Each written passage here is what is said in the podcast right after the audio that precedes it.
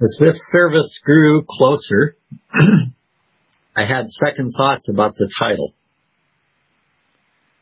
I worried that it might be seen as insensitive to the real suffering that this pandemic has carried. As Arundhati Roy notes, who can use the term going viral now without shuddering a little? Who can look at anything anymore, a door handle, a cardboard carton, a bag of vegetables without imagining it swarming with those unseeable, undead, unliving blobs dotted with suction pads waiting to fasten themselves onto our lungs? Who can think of kissing a stranger, jumping onto a bus, or sending their child to school without feeling real fear? Who can think of ordinary pleasure and not assess its risk? For those of us who are living through this pandemic, that phrase going viral will never land as lightly as it once did just under a year ago. But what I hope to highlight today are the things we might be learning from this experience. And even that feels like delicate terrain to be traveling. I don't mean to say this all happened for a reason. Isn't it wonderful what we've discovered as a result? Makes it all worth it. No. No, it doesn't. People are suffering and dying. People are experiencing loss and grief and depression and loneliness and trauma and anxiety, people are falling into or deeper into poverty. Relationships are stressed to breaking and sometimes broken. The devastation of the illness combines with resulting economic devastation with the loss of jobs and the closing of businesses, and with emotional devastation caused by forced isolation, and sometimes by forced proximity, to leave an indelible mark on the lives of so many, a mark that will not be erased with a simple vaccination. I don't mean to suggest that we should look for the silver lining and ignore, deny, or suppress these and other painful realities. Quite the contrary, I think if there is such a thing as a silver lining in this pandemic, it is inextricably tied in with our awareness and acknowledgement of these painful realities. And while many people have felt some aspect of the suffering that has been mentioned, we cannot, should not avoid the fact that the suffering has fallen most heavily on those who are already vulnerable and marginalized in this society. While it is true that the virus is no respecter of persons, that it has, in the words of Arundhati Roy, mocked immigration controls, biometrics, digital surveillance, and every other kind of data analytics, and struck hardest thus far in the richest, most powerful nations of the world. While that is all true, the response to the virus has not been as democratic. The response to the virus operates within that old system that we have seen disrupted, but not yet changed, not yet transformed, not yet pointed toward what we would call beloved community. You see, I don't want to tritely suggest that we should welcome this pandemic as really just another opportunity for nurturing spiritual growth. But I also think it would be a shame if in the long haul we lose sight of the perspectives it offers, the consciousness which has been raised, the possibilities we now dare to imagine, it would be a shame if in our exhaustion and frustration, we simply run towards something we call getting back to normal. Nothing writes Roy, could be worse than a return to normality.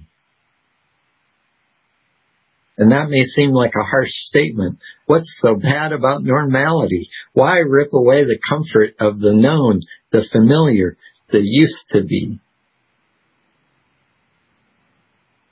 But listen, normality is a world in which basic health care is not a human right. Because normality is the world of George Floyd and Breonna Taylor and Ahmaud Arbery and Philando Castile and Eric Garner and Atatiana Jefferson and Freddie Gray and Rayshard Brooks and Stephon Clark and Tamir Rice and Trayvon Martin and so many, too many other black people killed by police or vigilantes, all pointing to the lethal consequences of the unexamined, hell, unacknowledged, white supremacy that runs underneath this society, infecting more comprehensively than any virus and resistant to treatment if we simply return to normality. Because normality is the world where there is never a question of cost when it comes to war or when it comes to rewarding the wealthy, or when it comes to building walls to keep people out, but where pennies are pinched, if we still have pennies, and budgets are suddenly crying to be balanced, and leaders are crying about the doom that will follow upon increasing the deficit for anything as frivolous as keeping people alive.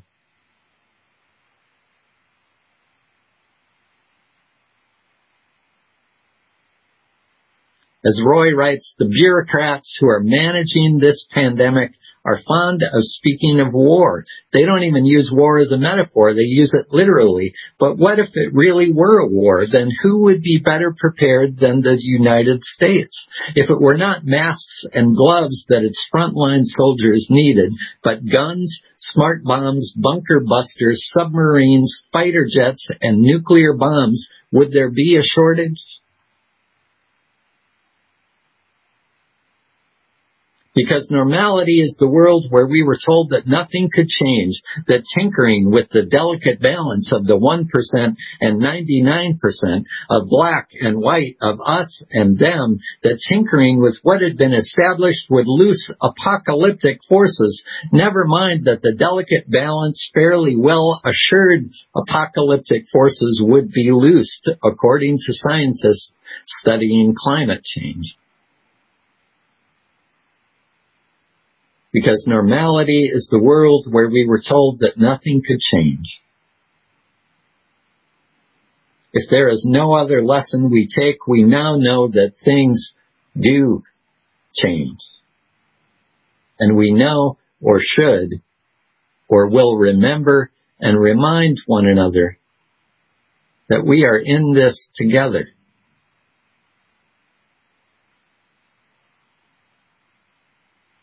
Kim Stanley Robinson writes in his article for the New Yorker. We are individuals first, yes, just as bees are, but we exist in a larger social body. Society is not only real, it's fundamental. We can't live without it. And now we're beginning to understand that this we includes many other creatures and societies in our biosphere and even in ourselves. Even as an individual, you are a biome, an ecosystem, much like a forest or a swamp or a coral reef. Your skin holds inside it all kinds of unlikely cooperations, and to survive you depend on any number of interspecies operations going on within you all at once. We are societies made of societies. There are nothing but societies. This is shocking news. It demands a whole new world view. And now when those of us who are sheltering in place venture out and see everyone in masks sharing looks with strangers is a different thing. It's eye to eye. This knowledge that although we are practicing social distancing as we need to, we want to be social. We not only want to be social, we've got to be social if we are to survive. It's a new feeling this alienation and solidarity all at once. It's the reality of the social. It's seeing the tangible existence of a society of strangers, all of whom depend on one another to survive. It's as if the reality of citizenship has smacked us in the face.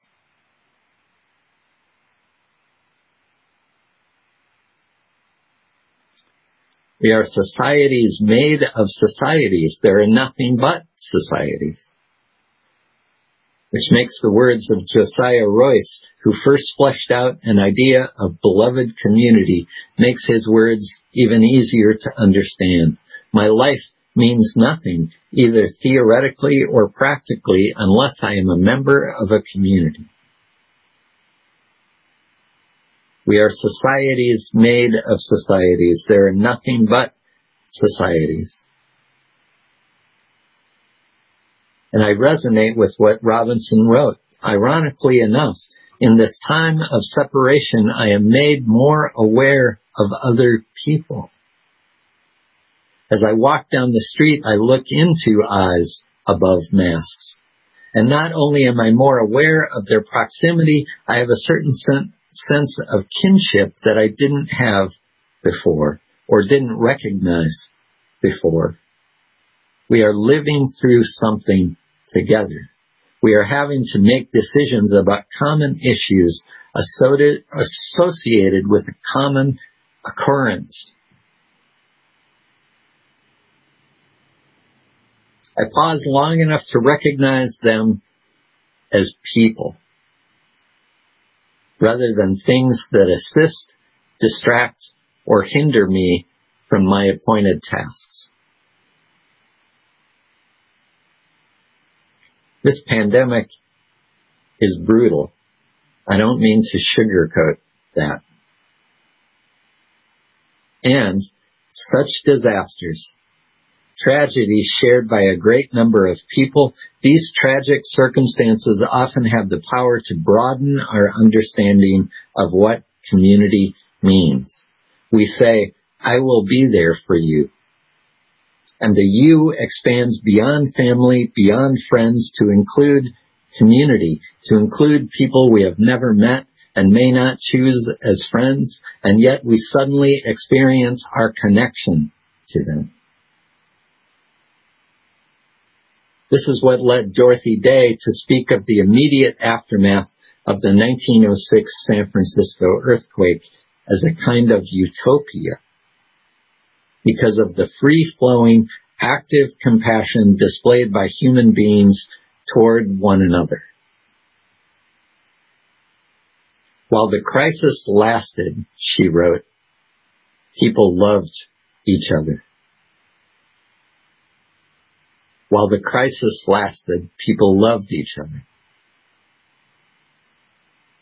We are stopped in the midst of our day-to-day existence. We have glimpsed the transitory nature of all that we considered so solid. We have faced the trivialities of so much that we considered important only a few months ago, and we have bumped unceremoniously up against the most fundamental of questions. What matters? What truly matters? If indeed our lives mean nothing outside of community, what kind of community do we want it to be? What will guide us? One, each person is important. Two, be kind in all you do. Three, we're free to learn together. Four, we search for what is true. Five, all people need a voice. Six, we'll build a peaceful world. Seven, we care for Earth's lifeboat. Not bad. The children's version of our seven principles. But here's the question. How do we carry the lessons of community discovered in the midst of a pandemic? How do we carry them forward? While the crisis lasted, Dorothy Day wrote, people loved each other. And after? What then? Rather than rush toward normality, my hope is that we think about ways to carry this on into the future. We need to institutionalize this generosity of spirit in a way that carries us through those months and years and decades ahead, that carries us over those times when we won't be feeling it as strongly as we are presently in the midst of this crisis. This clear illustration that we are caught in an inescapable network of mutuality tied in a single garment of destiny. We will continue deepening connections with our community, food bank partnership, shower the people partnership, community outreach, offerings, immigration work, Black Lives Matter, nurturing intentional acts of kindness and solidarity rather than random, cherishing what has been uncovered in this disruption, holding it and shaping it into a form that will point us toward beloved community so that we can look back and say, while this crisis lasted, people loved each other. And, well, after that, it just seemed to go viral. And when the crisis was over, they just kept on loving.